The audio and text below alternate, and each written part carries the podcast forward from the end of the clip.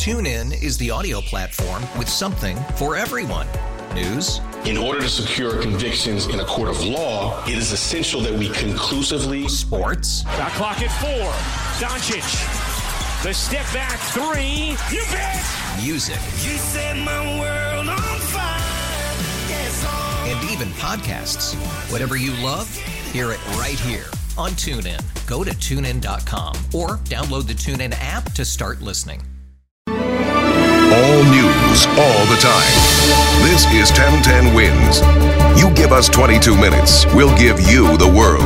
Good evening. This is uh, a 1010 Wins News Flash for Sunday, September 1st. I'm Donna Vaughn, and here's what's happening.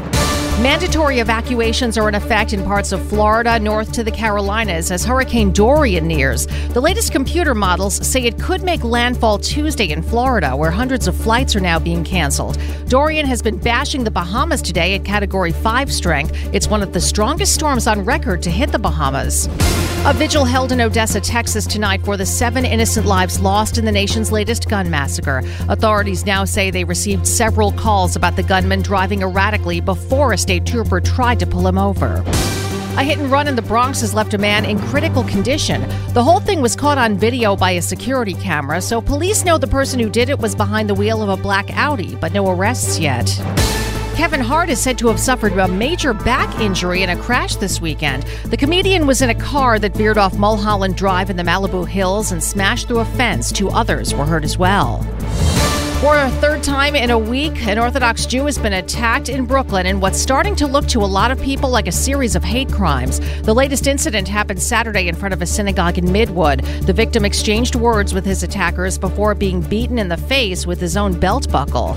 And a new school year begins this Thursday for public school students in the city. This means time is running out for parents to get their kids vaccinated, as per a new state law that eliminates personal and religious exemptions. 1010 Wins AccuWeather says partly to mostly cloudy tonight as it starts to get muggy, low 67.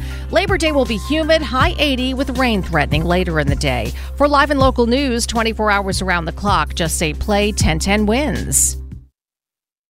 TuneIn is the audio platform with something for everyone.